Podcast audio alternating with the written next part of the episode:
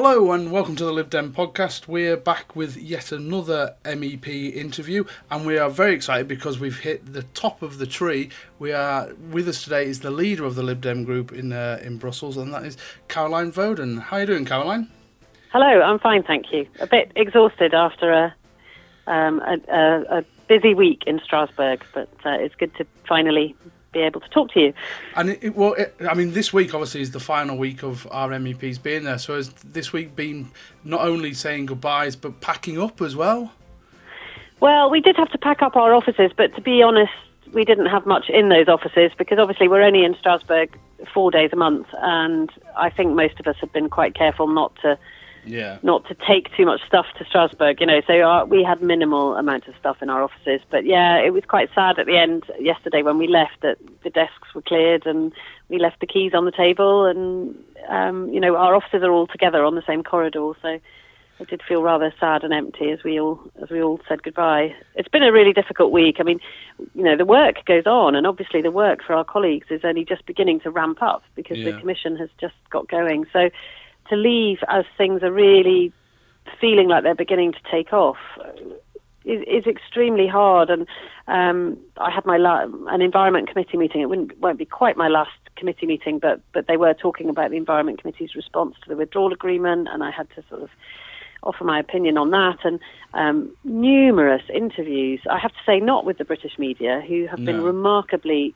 uninterested in what's been going on, but the French media, you know, over and over and over again asking how does it feel to be a British MEP this week? So it's been it's been quite tough. And, and part of the reason I think this whole uh, this Big Ben bong on Brexit nonsense is partly I think is a strategy of just keeping the attention away from all the the kind of the sadness there is in Europe about us leaving and about how the trade negotiations are starting to to look like they're going to go. It's it's it's classic kind of Dominic Cummings focus on something stupid and you'll ignore the stuff that's important. Yeah, I think you might be right, and and you know maybe they timed that perfectly so that that would be the story of the week. And you know, I I was asked to to, to go on um, LBC with Eddie Mair yesterday, and in the end, um, it it just didn't happen because I was sort of travelling on you know a train and a plane, and I was in an airport, and it didn't work. But but they wanted to, me to talk about the Big Ben thing, and I thought. Actually, we've just left Strasbourg. You know, we're not going Yeah. to sit in that parliament anymore. And we did some really important votes this week in the parliament. That's what we should be talking about, not bloody Big Ben. it's Yeah, ridiculous. absolutely. And actually, let's try and get a bit of positivity because I, I loved your post on your Facebook page actually talking about the two votes in the European Parliament from a, a couple of days ago about the European Green Deal and also Yeah. the resolution to um, help protect the, the rights of the citizens in the 27. So I mean that, that was that's actually and I, I love the fact you put that on and I love the fact you were trying to be positive. So do you want to talk a little bit about those two those two votes? Yes, absolutely. So the Green Deal was um, has it's been sort of bubbling away for a while, and and lots of um, negotiation. So part of that was done on the Environment Committee, and then they had a different set of people who were just focused on the Green Deal. Um, so so the way it works is you have um, two or three MPs from each political group. So you know the Socialist and Democratic group, which is the Labour group, and, and the EPP and Renew and the Greens, and and and they all kind of draw up.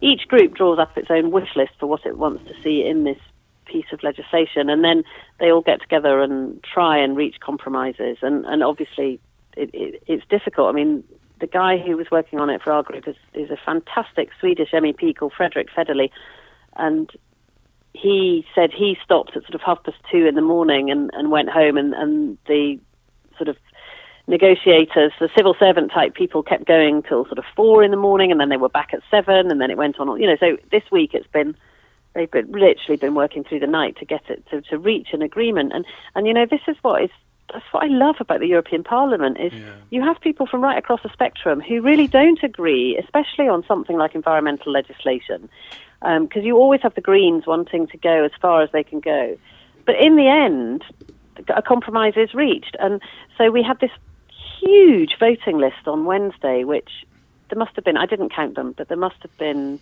several hundred votes. And so each of those votes is, is on amendments to the text. So you have the text, and then the Greens will put in an amendment, and then the ECR, which is the sort of right wing Conservatives, will put in an amendment, and then we'll put in an amendment, and then you have the crazies. So, so you know, your far left or, or the hmm. far right, they'll put in mad amendments, which always fall because they don't, never get a majority in the House. You know, so so. But the way you know, it's very democratic. You go through it all, and you all vote on each other's amendments, and, and, and the sort of moderate amendments will pass, and, and the crazy amendments won't. But everyone at least feels that they've had their chance to change the text.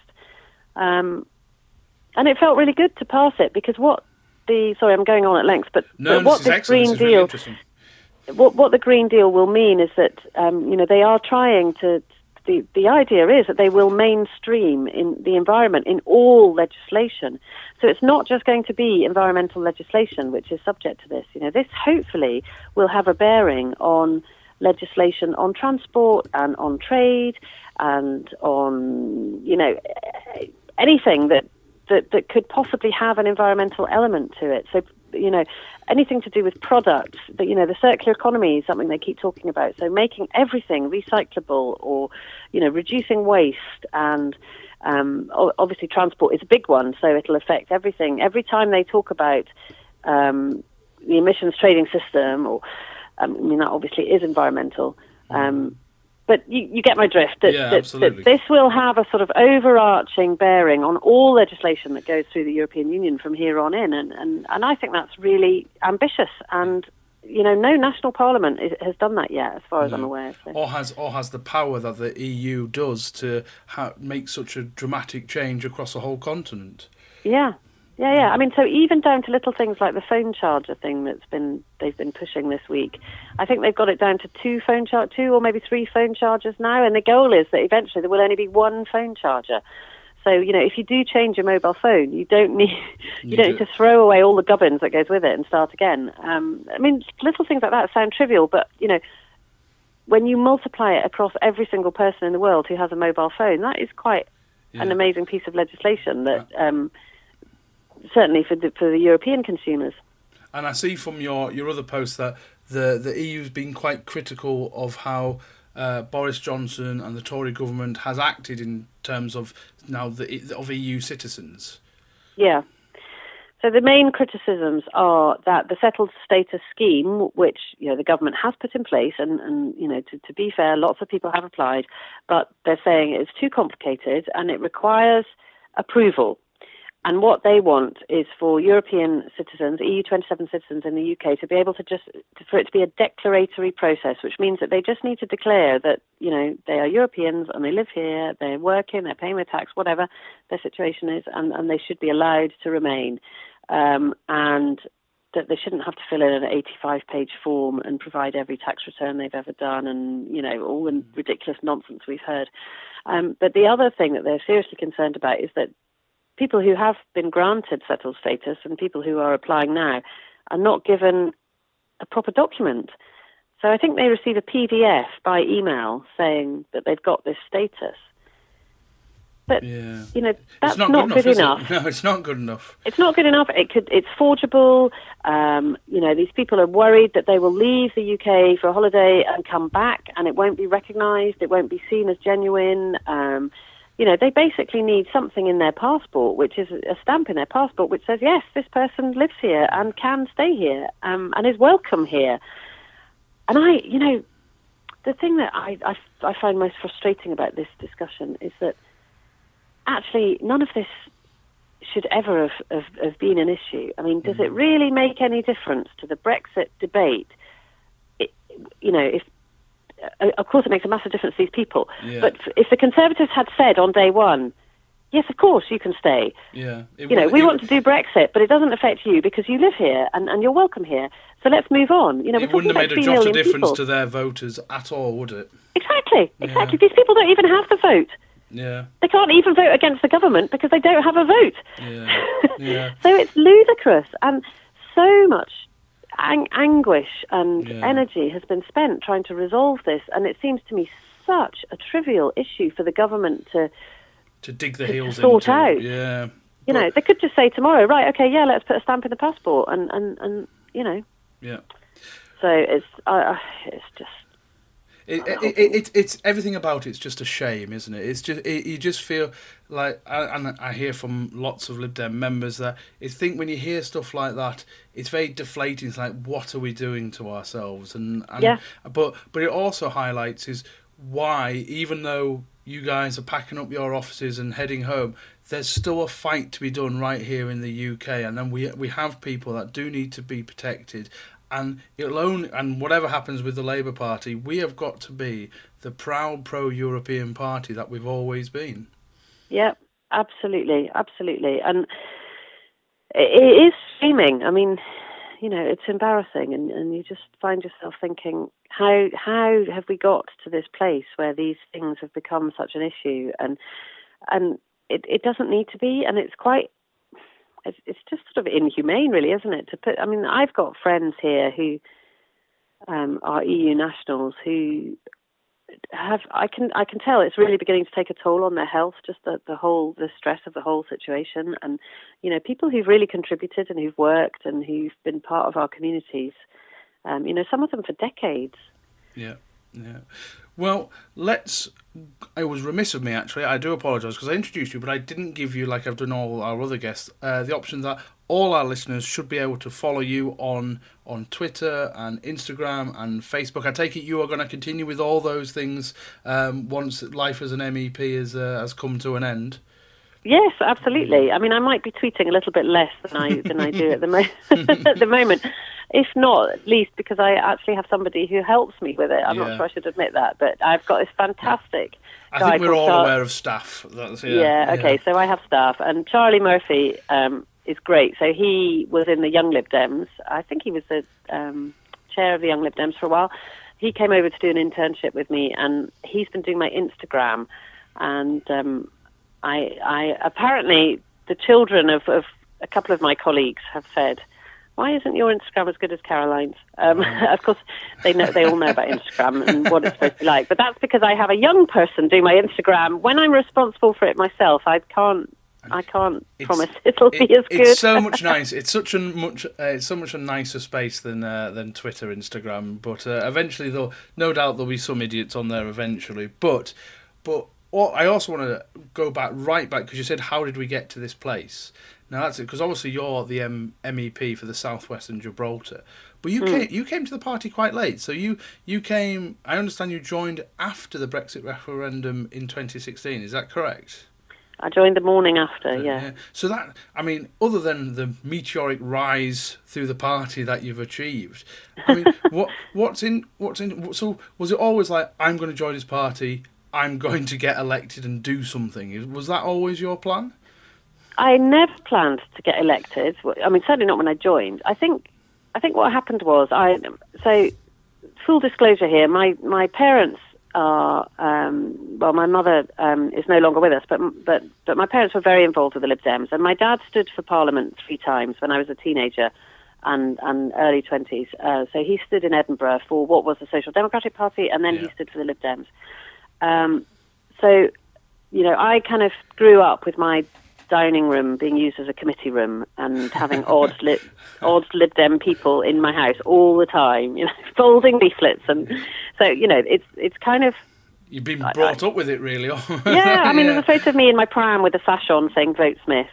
My dad was a councillor for the Labour Party, so so politics was never foreign to me, and I didn't get involved in the campaign for, for the referendum because, well, for two reasons really. One, I was running a business and was basically working seven days a week and totally exhausted. But the other was that I live in a very, very Remain bubble. And um, I suppose because I was just sort of heads down trying to keep my business afloat, I, I wasn't really aware of how it was going outside the bubble. I kind of just thought it would be okay. Yeah, yeah. My dad was out there. You know, he's nearly 80. He was out there every single day. He was on street stalls. He was delivering leaflets. He was knocking on doors. And I think that's why it uh, came as a shock to so many people. yeah. like, what what just happened? That was yeah. yeah. So so I so I watched. I stayed up all night, watched the results, and um, and I just I, I, I just had this overwhelming feeling that I've, I, you know, everyone uses this expression, but you know, shouting at the television doesn't work. And Yeah. and I, I knew that I had a whole host of skills that I had sort of collected over my eclectic career, um, which would be really useful. And, and and I knew I could do things to make a difference. And and I wanted to get involved because I thought I, I, I can offer the party something, and I should, and, and I need to do this because you know this is wrong. Um, and so I, I sort of got involved with the local party very quickly, and um, got co-opted onto the committee about five minutes after joining because my dad was the chair of the local party. So That's um, a he was like, "Right, story great, to tell." finally we've got you. You know, let's make use of you." Um, and and then um, you know, and then it's the usual thing. They needed a paper candidate for council, so I did that. And then there was a snap general election, and I, I was a sort of paper candidate in a very, very, very unwinnable seat for that. But that was great fun. I actually, I really, really enjoyed it, and I, you know, enjoyed doing the hustings and everything. Obviously, that was the mm. first time I'd really done any of that stuff, and it was a really good training ground. And I would say to anyone listening, if you're interested in in doing it, then you know, don't turn down the opportunity to to to, to stand in an unwinnable seat Yeah. because you know the, the joy of it is is that nobody's watching what you do because nobody cares because No, you know, and the- I, I've been in unwinnable seats, you know, for the last four elections, and all of them I've thoroughly enjoyed myself because, I mean, this time was even more interesting because I was taking on the Secretary of State for Defence, uh, Ben Wallace, in the in the safest Tory seat in Lancashire. So, Right. and because we had no local elections with it, I just said, well, I'm going to have fun with this. I'm going to just Yeah. go. I have got nothing to lose here, so I might as well just go enjoy the experience and you know and give Ben as good a run around as we as I could really. Absolutely, and it's a brilliant way to to a find out whether you enjoy it, and b find out whether you're any good at it, Yeah. and and c you know sort of be able to have something at the end of it to say to the party, you know, look, I've done this, and and you know, I was told you can do as much or as little as you like because you know the seat I was standing in was so far down the list that you know.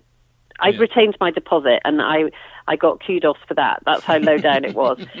But um, I yeah, I found it a really good experience, and uh, and and and realised that I was quite good at it, and that I really enjoyed it. And then um, obviously the Euro elections came around unexpectedly, and I have lived and worked abroad. I speak lots of languages. Um, so suddenly it just seemed like a really good fit, and I So uh, I'm trying to compare you because we we've had an interview with uh, one of your colleagues, Anthony Hook, who Yeah. very much kind of had the an MEP kind of position in his mind. Started going to lots of local parties, going to dinners, getting himself well known. Did you? Yeah. I mean, we've had chats about with people like Lisa Smart about being target candidates. Is that something you started to do as well, or did it all just kind of fall into place for you? Really? Well, to be quite honest, I'd never thought about it because I wasn't ever expecting us to have another European election. Yeah. Obviously, having joined after the referendum, you It know, it wasn't on my radar. Um, and yeah, I mean, it, it, I almost feel like a fraud because I know that people like Anthony have spent so long, you know, aiming to get to that place.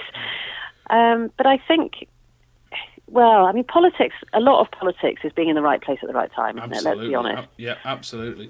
Think of all these. And none of us can predict, you know, well, we can predict there's not going to be an election for a while, but but you can't predict, you know, which seats are going to be more winnable or less winnable, what your opposition is going to be like, you know, if if, a, if an MP is going to die and suddenly you mm. have the opportunity of your life to stand in a fantastic by-election, you know, all of these things are completely sort of unpredictable. So and, and especially now, I mean, politics is absolutely upside down and back to front at the moment, with Yeah. Tories winning in places like Bishop Auckland and all the rest of it, or, or even go back to 2017 when Labour took Canterbury. You know, Yeah. these kind of seats that have been one colour for a very long time. There are still too many safe seats, though. We should and changing the voting system is key to getting rid of these safe seats.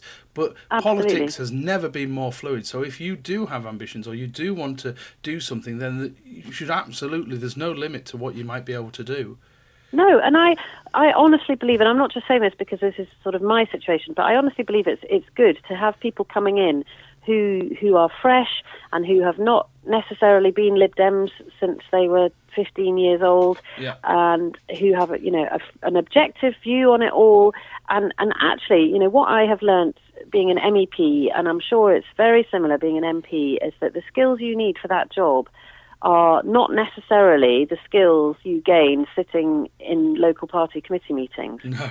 No. You know, it's it's about being able to communicate. It's about being able to, you know, find out information and and you know reach compromise and and, and have debates and all of that. But th- there's so many skills involved that that that aren't necessarily party political skills. That's obviously a part of the job, but it's hmm. not.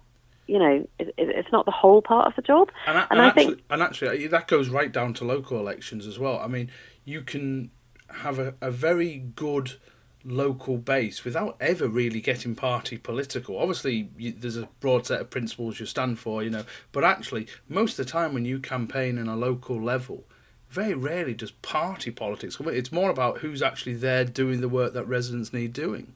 Yeah, absolutely, and it's about campaigning on issues that people care about, and and so you know you don't need even need to wear a party hat to do that. Mm-hmm. So you talked about people coming into the Lib Dems, and, and like, and we've talked about you when you joined the day after the Brexit referendum. Mm. Now, do you think there's a slight risk because Brexit is now going to happen, even though it, it will take a long time for the process to go through, that there's that people who were energised on the Remain side may start drifting away from campaigning and being involved? Do you think the Lib Dems and maybe the Labour and the Green parties have to worry about not losing that energy? Or do you think it's going to intensify? Do you think, you know, what happened in Scotland after they lost the, the independence referendum, suddenly a lot more people got energised into getting involved with the SNP?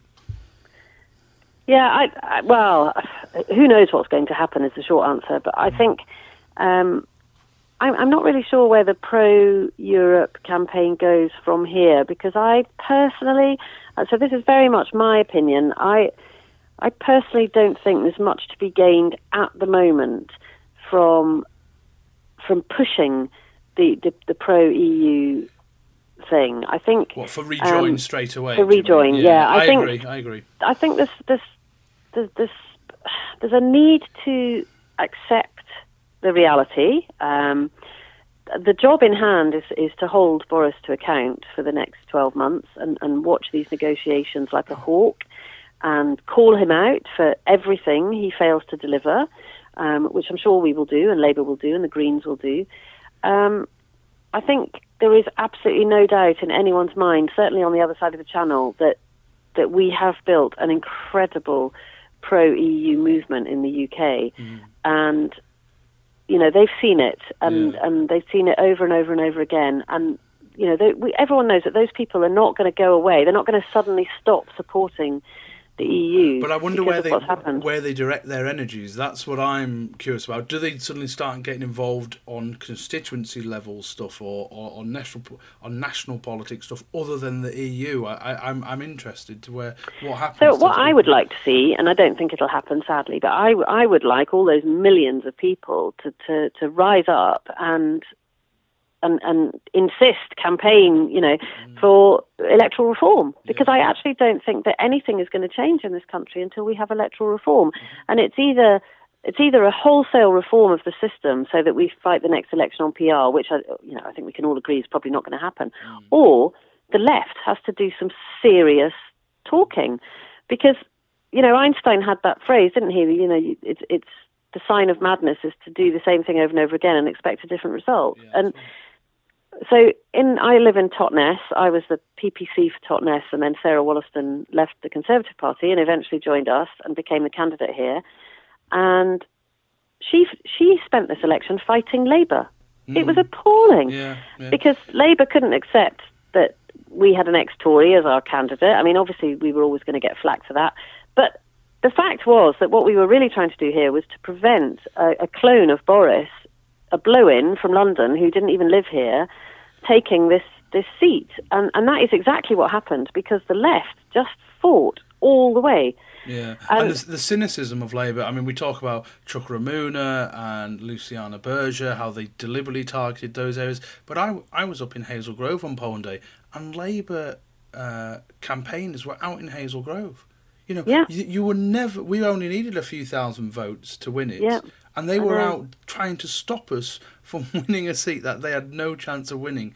And I it- find it absolutely soul destroying, and I and I, and yeah, it does. And the, but the the problem I have is that I don't know how we can get electoral reform change without Labour being on board.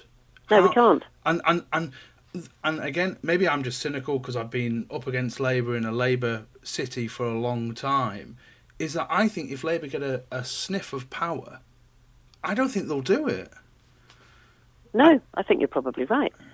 So how then do we then do it? I don't. And, it, and it's so frustrating because the curse of safe seats, where MPs can be dismissive of the local electorate as long as they keep their party masters happy, is an absolute disgrace. Hmm. Oh, on our totally. and Yeah. it, it leads I- to it leads to poor MPs and poor constituencies.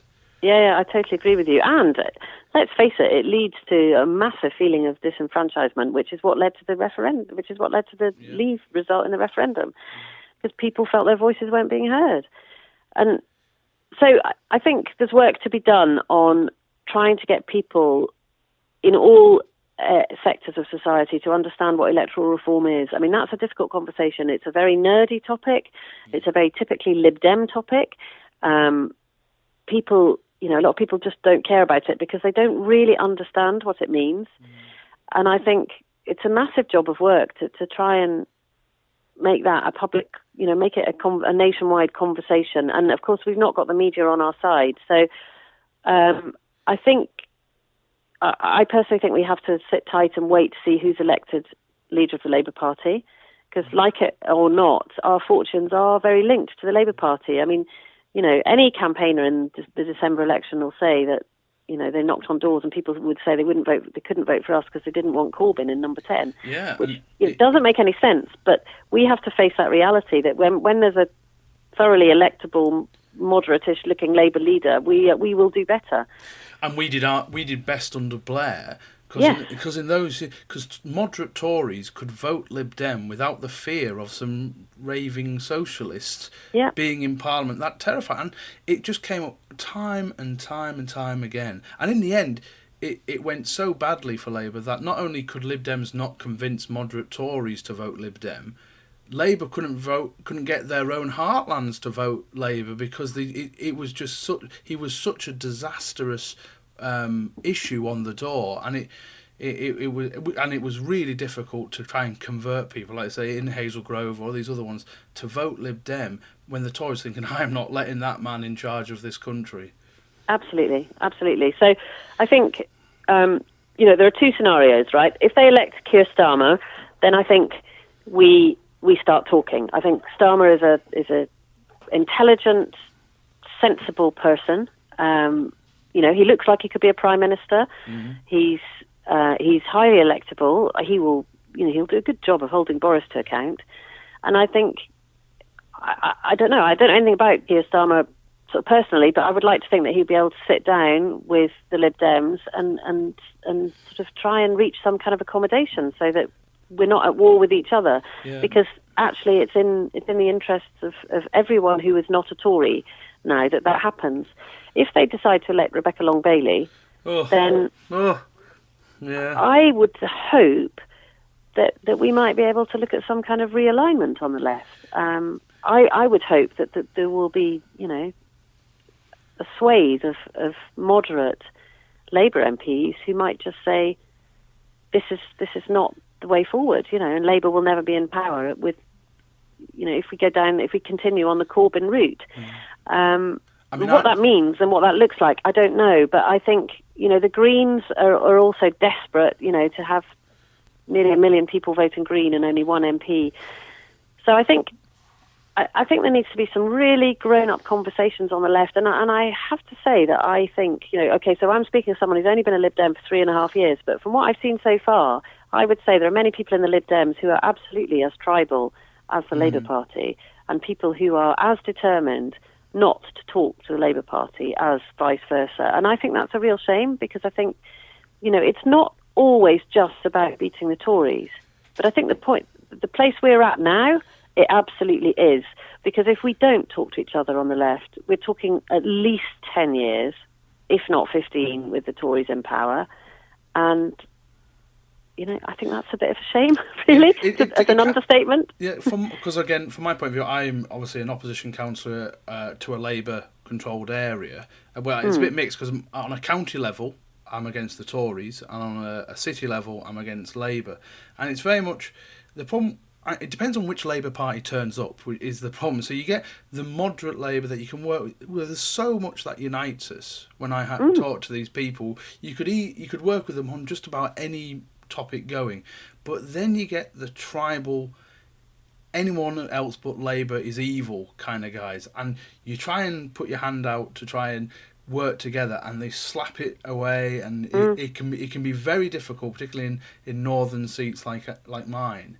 That actually it can, it can definitely wear you down and give you a, a level of cynicism about will Labour ever come right. And oh, that, absolutely, uh, and yeah we have, you know, a very momentum-led local Labour Party here, which has changed radically in the last few years, and, and lots of my friends have left the Labour Party here because they've been so sort of, you know, they, they, they hate it. And I reached out, took a really, really, really deep breath after the election and reached out to a couple of people I know and said, shall we just have a cuppa? Should yeah. we just get together and have a cuppa? And, and one of them said, it, it's too complicated. Yeah. He couldn't even have a cup, cup of tea with me because he said it was too complicated. And I just thought, we live in a small town and, you know, yeah. we're all devastated by what's happened. Let's just start at the point that we have in common. You know, let's just start with the fact that we are both feeling absolutely devastated by the result of this election. And, and let's just go from there rather than starting at the point of, you know, you hate the Lib Dems and we hate Labour, which of course isn't true. But yeah. do you know what I mean? It's, yeah, and it, it, it, all depends if they accept what's going on. Because again, very interestingly, just last mm. night, the Preston Labour Party has backed Rebecca Long Bailey to and, right. and Angela Rayner. They, that's what their PLP has come out for, because they don't accept why they lost the election. No, they just think, oh, it, you know, Brexit threw it all off. Once Brexit's out the way, no problem. And again, I'm, I, and, and I'm really conflicted about this because if Labour go for Rebecca Long Bailey, um, there's two things that will happen. Either it will be such a disaster that they'll split, and there's a real possibility of some sort of realignment of moderates, mm. or the, we just we throw away any chance of Conservatives getting beaten in five years or maybe ten years, and we're looking at over twenty years of Conservative rule one way or another, which mm. is just terrifying because whatever whichever party you support and whatever part in the country, whether that's at local level, national level, power has to have an opposition. Otherwise, Absolutely. otherwise evil things happen.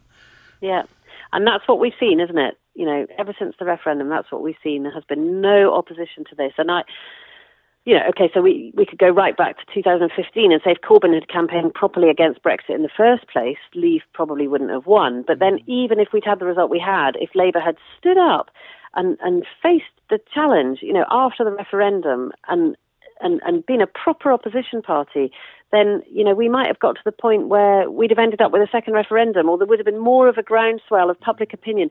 So, one of the things that's always really driven me mad about Labour is that you know, if you take Jess Phillips for example, she she's she's represents quite a Leave voting seat, mm. but she has always stood up and said, "This is not right for you, and this will not be good for you." And as your representative, I cannot support it because I know the damage it's going to cause. Yeah. She's just been elected with an increased majority in a mm. Leave voting seat. Whereas and the Caroline Flints, who tried to sit on the fence, do this whole yeah. kind of, oh, or and actually got absolutely wiped away. They, they, yes. and, and, so that that was Labour's well. They did, they pleased nobody, and so actually the MPs that were saying, look, I understand how you may have voted, but my job is to look after you and is yes. to do what's in your best interest. Yes, that exactly.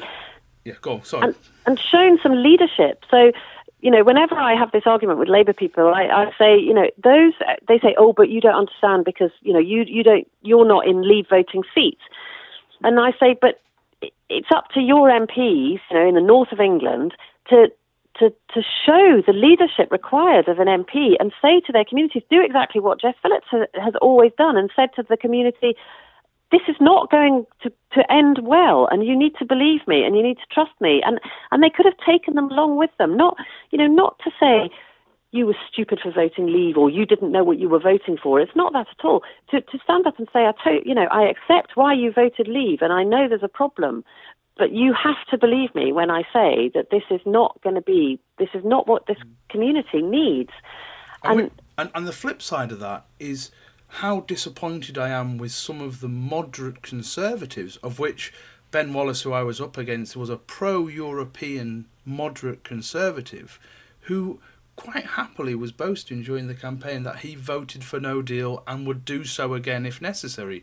Yeah. And thinking, and so, you know, the ideologues, you know, the, the Jacob Rees-Moggs, the Mark Francois, they are of that opinion and they think they're in the right. But people like Ben Wallace, who I was up against, knows it will hurt his constituents and did it anyway. It's, Absolutely, it, and they were just saving their jobs, weren't they? Yeah. I mean, you know, we have them all over Devon and Cornwall. They're just brown nosing to, to just keep in, you know, keep in a job, and oh, it's just it's just appalling. And you know, again, it comes back to this thing, doesn't it? That you know, you, you've got people in safe seats, and and we don't have a proper democracy, and they're not. They're just not doing the job that they're elected to do, and it's and it, and it all became about MPs trying to work out what was going to be the best way to, to, to keep themselves in a job after after the election. And it's I don't know. I, I just find yeah. it quite depressing, really. And it goes, and it does. I mean, we are very geeky in terms of you know uh, proportional representation and wanting to change the electoral system.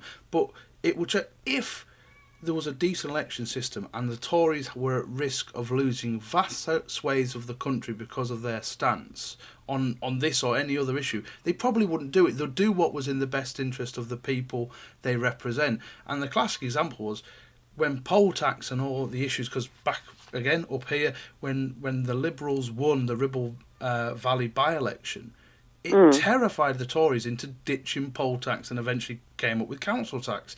And yeah. if there isn't that fear, there's no incentive to change. No, no, no, you're you're absolutely right. And I think the Tory Party are desperate for Rebecca Long Bailey to get elected yes. as Labour leader because, you know, Boris will make mincemeat out of her.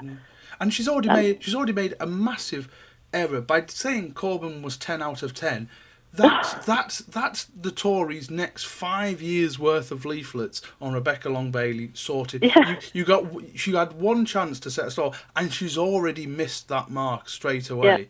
Yeah. Um, so, but we, we, I mean, there's very little myself and you can do about the machinations of the Labour Party until they choose that leader. Like I, I am with you. I think Keir Starmer, even though he comes across as a little dull, um, he yeah. will he will steady that ship, and that's what Labour need more so than ever is actually making them not terrifying to the electorate. Yeah, they have to be electable, and and they're not at the moment. No. Um, and and you know, I'm not sure even with Keir Starmer whether they can repair that damage in four years. Um, no, it, yeah, his, history says otherwise, doesn't it? It's such a huge yeah, yeah defeat. It's a long project. Yeah.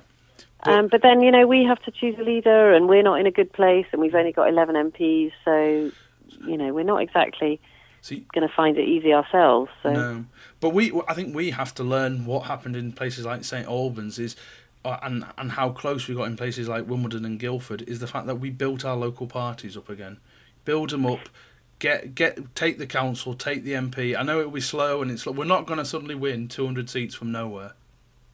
No, and it's interesting. I've been thinking a lot about St Albans and and how you know that was a third place seat and Daisy built it up mm. to the mm. point where it was winnable and I think what she did was absolutely remarkable and I've been in training sessions with her where I've, you know, when I was a PPC for Totnes and I saw her at conference and I just thought, wow, that's what I need to do in Totnes. You know, she was just a force of nature. Yeah. So I think, I mean, I'm actually in the process of, of trying to write something on on how we work with our candidates, but there's so much work to do. I mean, I, I think the party needs to be selecting candidates much, much, much earlier. Mm. Um, it needs to have a nationwide um, training, um, you know, system of training for, for PPCs. So, so the thing that always strikes me is I was selected as PPC in Totnes quite early because they wanted a, a new candidate and they wanted to do it sort of soon after the 2017 election. And after being selected, I didn't even receive an email from the party saying, Congratulations on your selection and welcome to the team. Um, and that was it. There was absolutely nothing no backup, no training, no support, nothing offered, no phone calls, no, um, not even from the region. And, you know, I'm not I, don't want this to sound like a, a bitching session or, or I'm criticising anyone personally because I'm really not. And I know that you know we, we're short of staff and, and resources have been very limited. But I think it's absolutely fundamental to rebuilding that if that, that we get the right people in the right places earlier.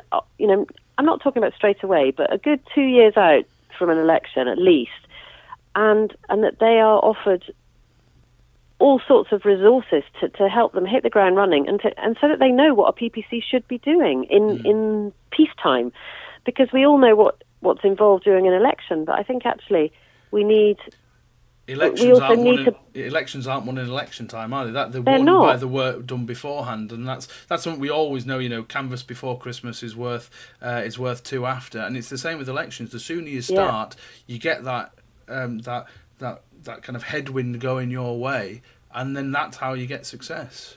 Absolutely, and and you know we need to have much more networking between PPCs so they can help and support each other and share resources and, and share ideas. And so you know there's a huge amount of work to be done. And I'm I'm really hoping with a new president and a new chief exec and a, a, a different leader now an interim leader that that maybe these conversations can can actually go somewhere and um, you know, and maybe me and my colleagues who will all be will all have lots of time on our hands after January the 31st. You know, maybe we can be part of that program because we've all got experience and, um, you know, there are lots of people around who, who who want to make this work and who are committed. And so I think, yeah, I think that I think there is there there is a job to do, regardless of what happens in the bigger picture with the Labour Party. I think as a party we need to really look at the way you know the way things happen and i think too much is left to, to local parties many of which certainly in my area i don't know so much about yours mm. but you know many of which are are are sort of overrun with with much much older people yeah. who yeah. Yeah. are not good with IT and who are still trying to do things the way they did things 20 30 years ago we're not bringing enough young people in we don't have young activists um, you know, there's so many things we, we need to take a long, hard look at and find out why we're not engaging with younger people and, you know, what is it about Labour that, you know, Corbyn's an old man and yet he's got this massive following of, of young people behind him. And, and actually, if you look at what the Labour Party are offering and what we're offering, in many ways, we have a better offer for, mm. for young adults. Um, I suppose the Corbyn model is, though, is whether I mean what what was shown by momentum and otherwise, it, it, it, there was a mass of people, but they weren't they were they weren't activists, and I think that's where the Lib Dem struggle is. How many people in your local party are actually activists on the door doing the stuff that wins elections? And, yeah, and it, it and, and speaking from it, it, it tends to be just a handful of committed few in a, in a local party. Yeah. And that and that's where I think how do you get people who may be interested to take that next step to get involved and and because and, and this isn't just the Lib Dems this is across all the major political parties is there's generally a lack of kind of good candidates, good activists across all of them. And and you look at the quality of some of the councils you come across and you think, crikey, they're really scraping the barrel to put it in a, in a in a not so pleasant yeah, way. Yeah, yeah, yeah, absolutely. So I think part of it is that people are just not active in politics anymore. Full stop.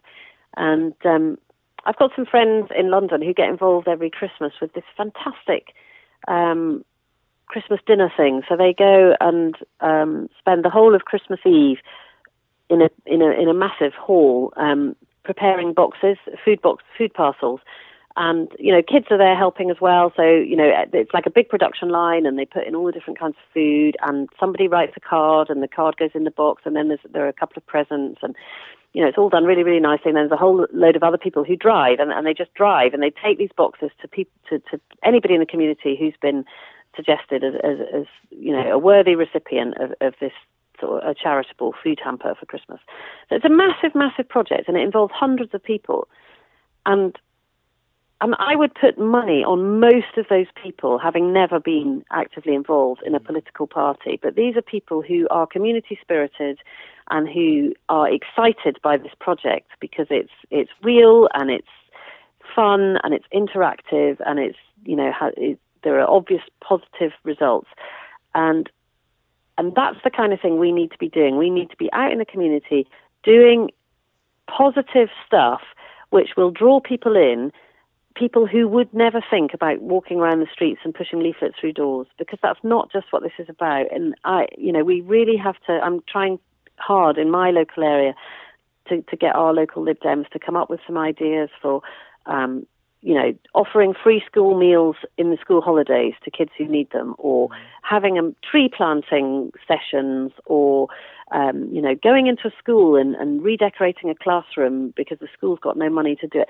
You know, that kind of thing. Yeah. Um, and then you get people involved who think, oh, that sounds like a really worthwhile project. I'd like to get involved with that. You get to know them, you, you make friends, you build a social network. And then when it comes to an election time, you can say, oh, I'm the person who's going to be standing. You know, would you like to help me get elected? Yeah, and, and suddenly it's not about politics anymore. It's about oh, this is a really good person who's been really active in the community. Let's try and get them elected. Sometimes the best ways of getting elected are non-political, is you know, is or non-overtly political. The fact that you're just doing community-minded things without having to throw a leaflet in their face every day. Completely, yeah. Um, no, but that's in, I, am really interested because obviously you you have a lot of background in the charity sector as well.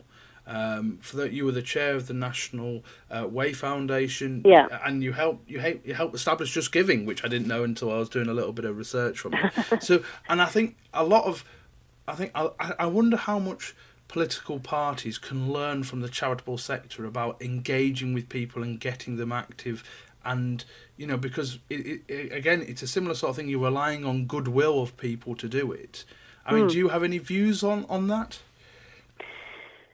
well, I think you know the, the, the charitable sector survives on people who are it's a cause driven thing, isn't it? And and most people get involved. Not everybody, but I would say a lot of people get involved with a charity because of personal experience. So, um, you know, it, it's it's not a great leap of imagination for people to think that I got involved with a national support group for young widows because I was widowed at 34, um, and I ran the marathon to raise money for Macmillan Cancer Research because they had saved my sanity when my husband was dying of cancer.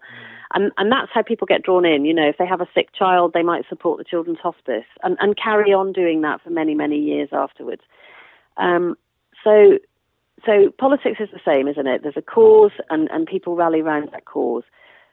But I think politics also comes across as people sitting in rooms talking and, you know, we we talk about sending press releases out, you know, after a council meeting and, you know, talking about decisions that have been made in a, in a council chamber. No, or, no one will care. No one will care. Yeah.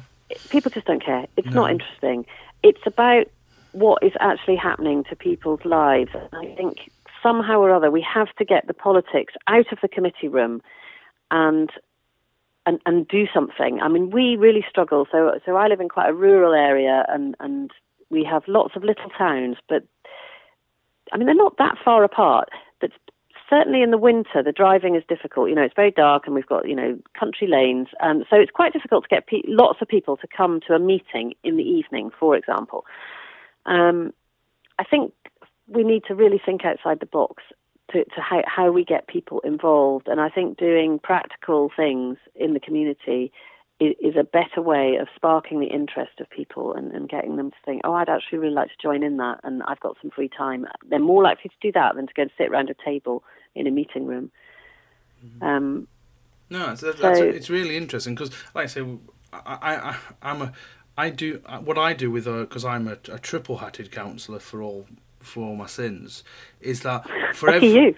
yeah lucky I thank you but what I do so if I go if I have however many committee meetings I have in that week I offset that by making sure I'm out in the community doing canvassing as well and I think because right. it's very easy to get yourself elected and forget the people that put you there in the first place and just think yes I like being spoken to very nicely in a, in town halls and county halls etc but actually the best thing I find I can do is actually go out, knock on doors, and see what's troubling people and try and help them.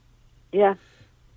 Yeah, yeah, and the old, the classic street survey. You know, you do your street survey, you find out what the issue is, and then try and do something about it. And we've got brilliant councillors all over the country who are doing that. Yeah.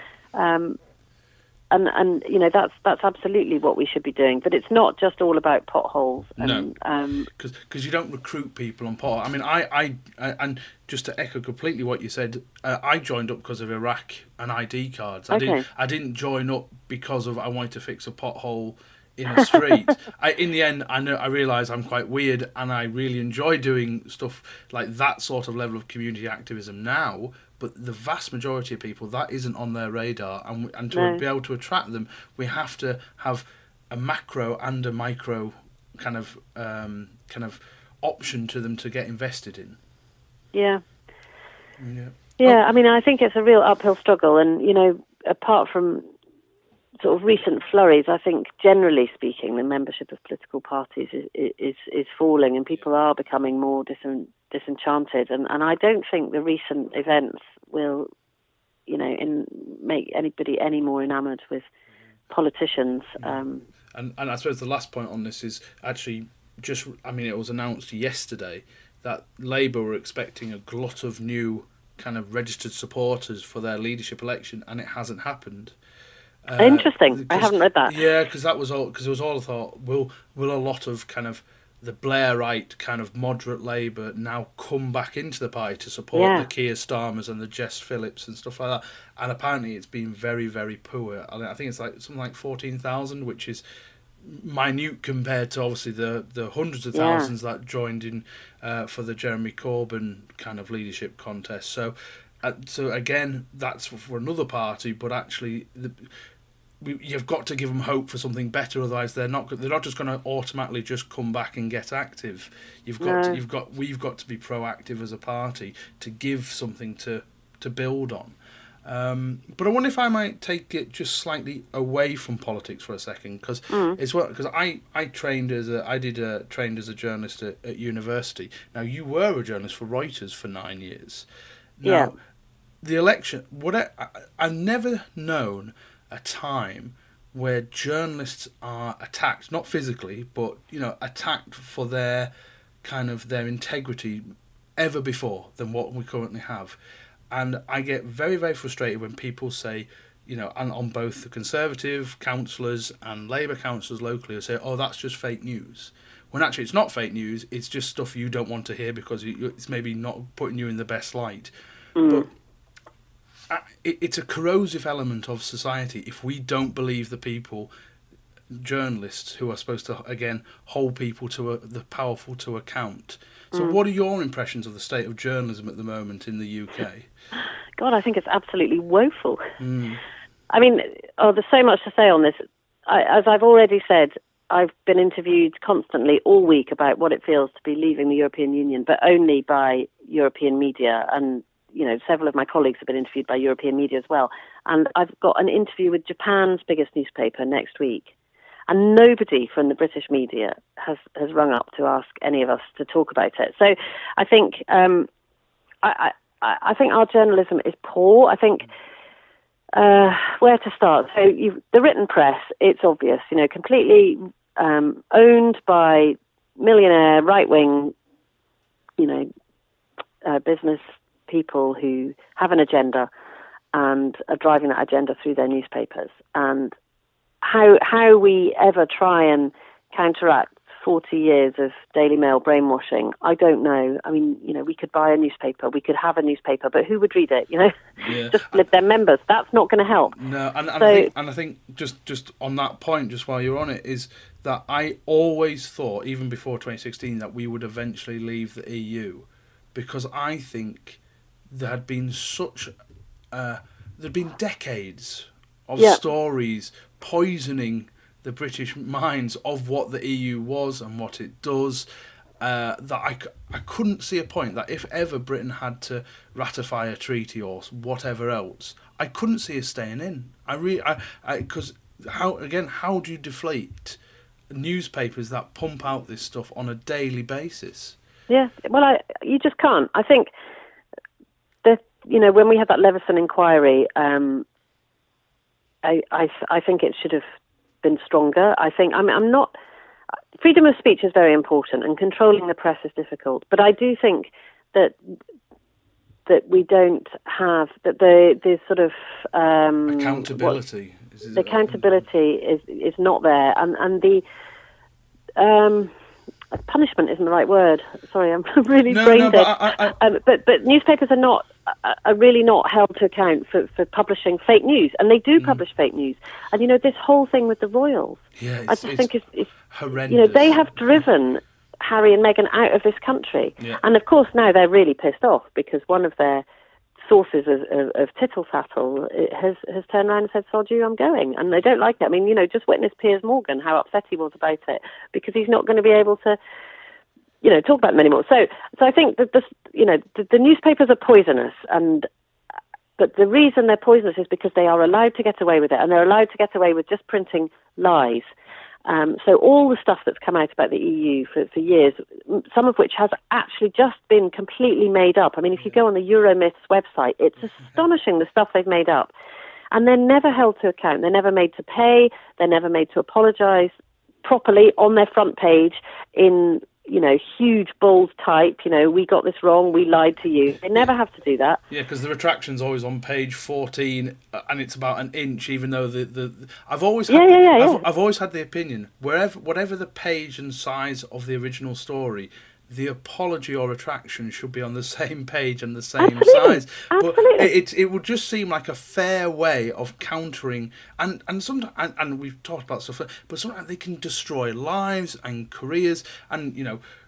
Whether it's stuff like, I mean, you can talk about very serious stuff like you remember the MMR jab scare Yep. stories has led to now an increase in measles and everything else in this country. There is zero accountability, and I think that and right, okay, I understand some people saying Leveson, some people saying it was like a sledgehammer to crack a nut, but the fact is, until they get some accountability, they can print whatever they want, knowing it will make a profit, and then not have to worry about the consequences. Absolutely, Absolutely. it's shocking. Uh, but, you know, people buy it, and so so then you have to say, well, they only print it because people want to read it. people like gossip, so uh, you know that's tricky. But I think if you if you look at the broadcast media, you know, I have pretty much stopped wa- watching BBC News, and I I watch Channel Four News. I think Channel Four is excellent, and and we need more of that. And I one of the things that that drove me insane over the last three years is listening to the Today program when Brexiteers came on and, and were never pushed to to sort of justify what they were saying or you know never really held to account, never really probed. Um, they were allowed to get you know there were so many things they said which which weren't true, which were kind of subtle, nuanced things that people you know your, your ordinary listener wouldn't realise it wasn't true. But the journalists must have known, and time after time after time after time, especially John Humphrys, you know never really questioned and said, "Hold on, stop a minute. Actually, that's not true, is it?" Um, you know, I was trained by Reuters, so the most objective news agency in the world. Um, if we ever wrote anything contentious, we had to have at least two sources to back it up, or it, it wouldn't run. Um, you know, I would never have been able to get away with most of the stuff I see and read and hear on the British media day in day out, and so I have a very low opinion of it. um, but I think that's the way it should be. It, it make it possibly makes for slightly more boring news, but actually, the, the news, especially the BBC, which we are paying for through the license fee, it has a duty to inform, and it has a duty to inform objectively. And even if that goes against the government of the day, that is absolutely what they should be doing. And and Channel Four is niche, and not many people watch it.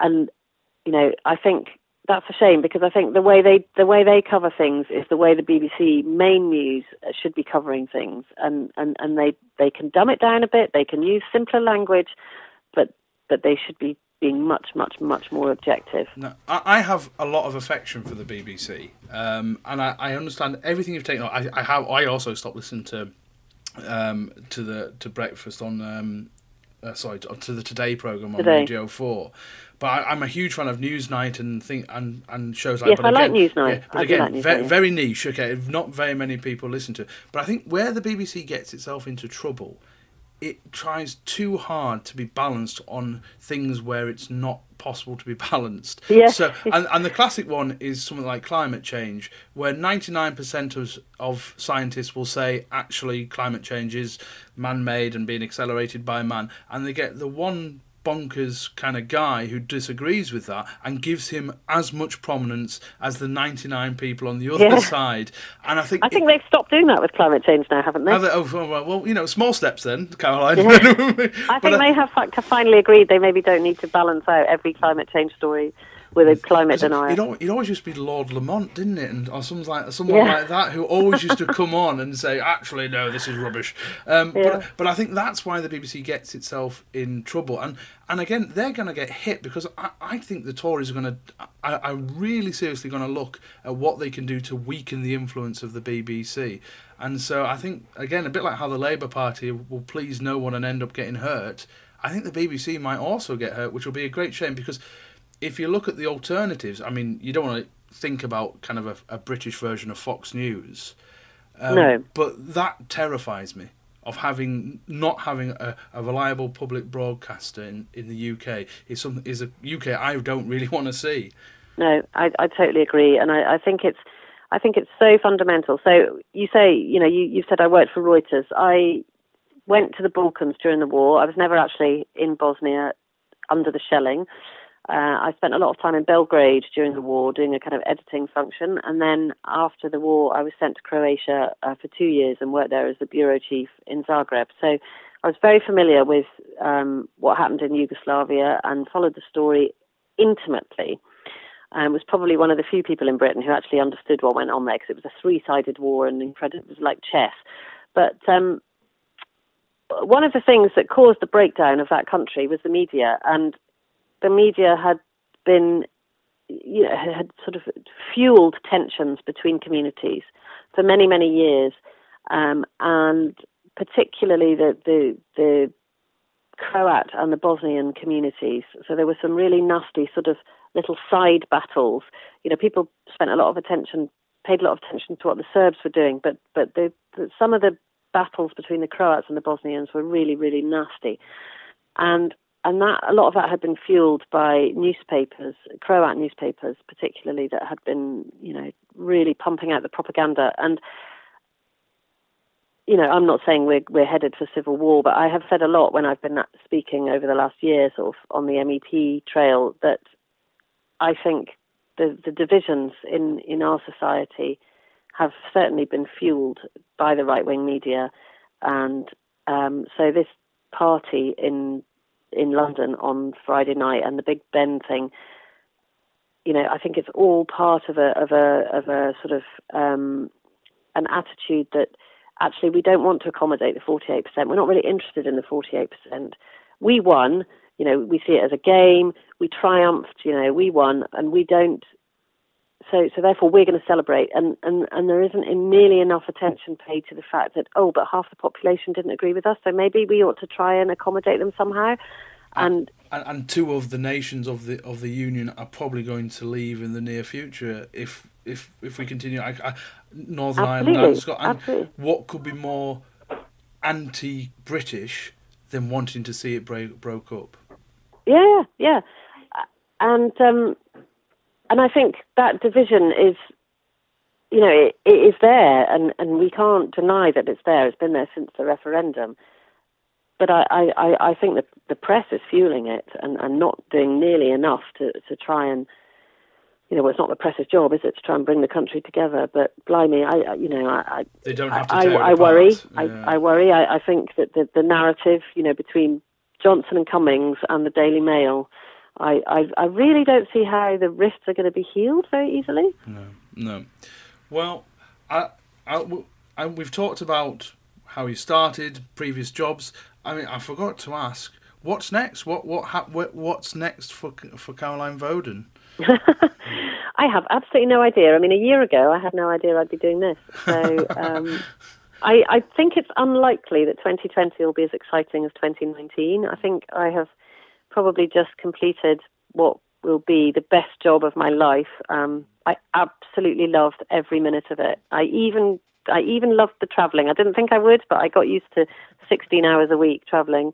Um, I, it, it's just been the privilege of my life, and you know, I feel deeply, deeply honoured to have been voted in and, and to have been able to do it. And I'd just like to say, because I know that listeners will be mainly Lib Dems, if not all Lib Dems, one of the most humbling things was going around the Southwest during the the sort of four or five weeks of the election, and and then afterwards, and meeting people. Well, actually, more so afterwards, going around Southwest and meeting people who had voted for me, having never met me, and who had seen my um, manifesto, selected me to be top of the list, and had then gone out and voted for me. You know, and having that faith in me and campaigned for me in the election, and it, it's really, really humbling. And yeah, so I just massive shout out to the Southwest for letting me do this because it's been amazing. Um, and I don't know what comes next. I'd, I'd, I'd like to be involved in politics, but we're not going to have an election for a long time. So um, I think I'll have to find something to pay the bills in the meantime, and I don't know what that's going to be. Well, I always like to ask our uh, our interviewees what they like to do in their spare time to try and switch off from politics. So we've had skydiving and bowls, uh, or, or just reading a good book. So what what do you do on your on your hours off? Well, as I say, I live in a rural area, so I do like to walk. Um, uh, my, probably my favourite thing is to take the dog to the beach, and and I love the beach even in the winter when there's no one there. So I like to do that. And we're not allowed to take our dogs on the beach in summer. That's because no, I, I, well, I, take I take mine to Lytham and things like that, and uh, yeah, yeah. So. you have to make the most of it up till Easter when you're banned. Yeah. um, so I do that, and I, you know, I've got a couple of really good friends who are not political at all locally, and I really enjoy that. I spend time with them and we talk about other stuff, which is a really good way to switch off. Um, and just the normal stuff, really. I love going to the cinema. I find the cinema a fantastic way of just completely switching off for everything else, and you know you haven't got your phone pinging in the background. And um, and I really would love to say that I love doing loads of exercise, and I'm really sporty because I know it's a great way to switch off, but I'm really bad at it, and I keep thinking I must do more. So that's my resolution for when the job finishes. Is uh, I really need to try and get back into something, running or yoga or something. But. Very good. And I've got two two quick fire questions. Okay.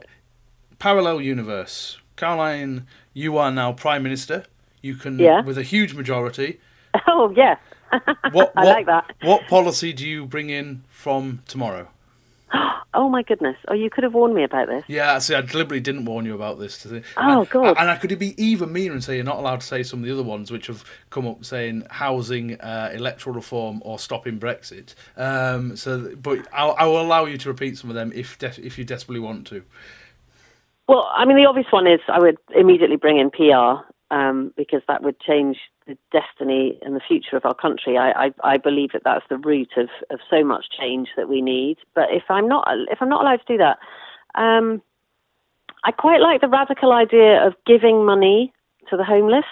Being radical, I, we don't have the housing stock to give them a flat, but you know there are lots of experiments about you know people who are in poverty and just giving them a chunk of money so that they can sort themselves out and, and get out of a, a of a treadmill and make some improvements in their lives. I suppose um, the first thing you could do to help the homeless is actually you could um, repeal the Vagrancy Act that actually criminalises them for being homeless in the first place. That well, would be, absolutely, that, that yeah. would be that, that would be that would be a very good place to start. start.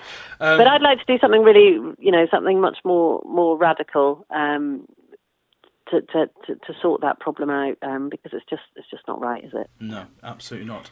And on a lighter note to finish, when you know that when I put the phone down, I'm going to think of about five other things. Yeah, that's right. I, much I, better. I expect you're just gonna. There'll be a, just a pinging of text. Oh bugger! I should have said this. Um, but the final one is we ask. We've asked everyone we've interviewed. You're on a desert island. You can only have one meal. What would it be? Oh Lord, one meal. Yes. Um.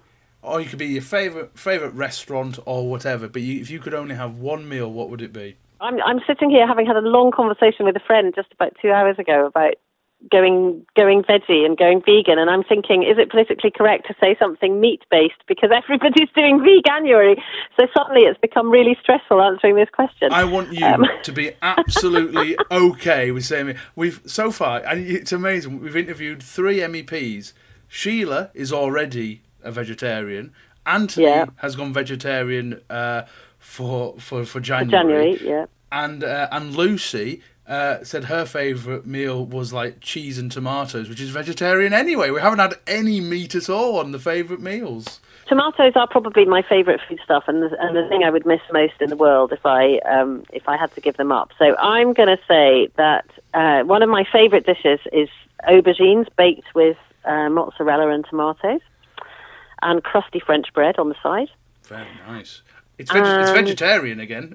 It's, I know it's vegetarian. it is vegetarian, and I'm a complete chocoholic. So for pudding, it would have to be one of those really nice chocolate puddings that's kind of melted in the middle and runny in the middle, and like a fondant kind of thing. Oh, very, yeah, very good. very warm, good. you know, with a bit of really good vanilla ice cream on the side. Yeah, there you go. That's a winner. That is, uh, I think most of our audience will agree that is a good way to finish not just any meal but any conversation as well. So, but no, can I just thank you so much? I mean, you, you you've given up so much time to be on the podcast, and you know, of course, and well, I've got to ask: Is our MEP life going to continue, or is that now going to stop? Now, is, are there future episodes of your podcast?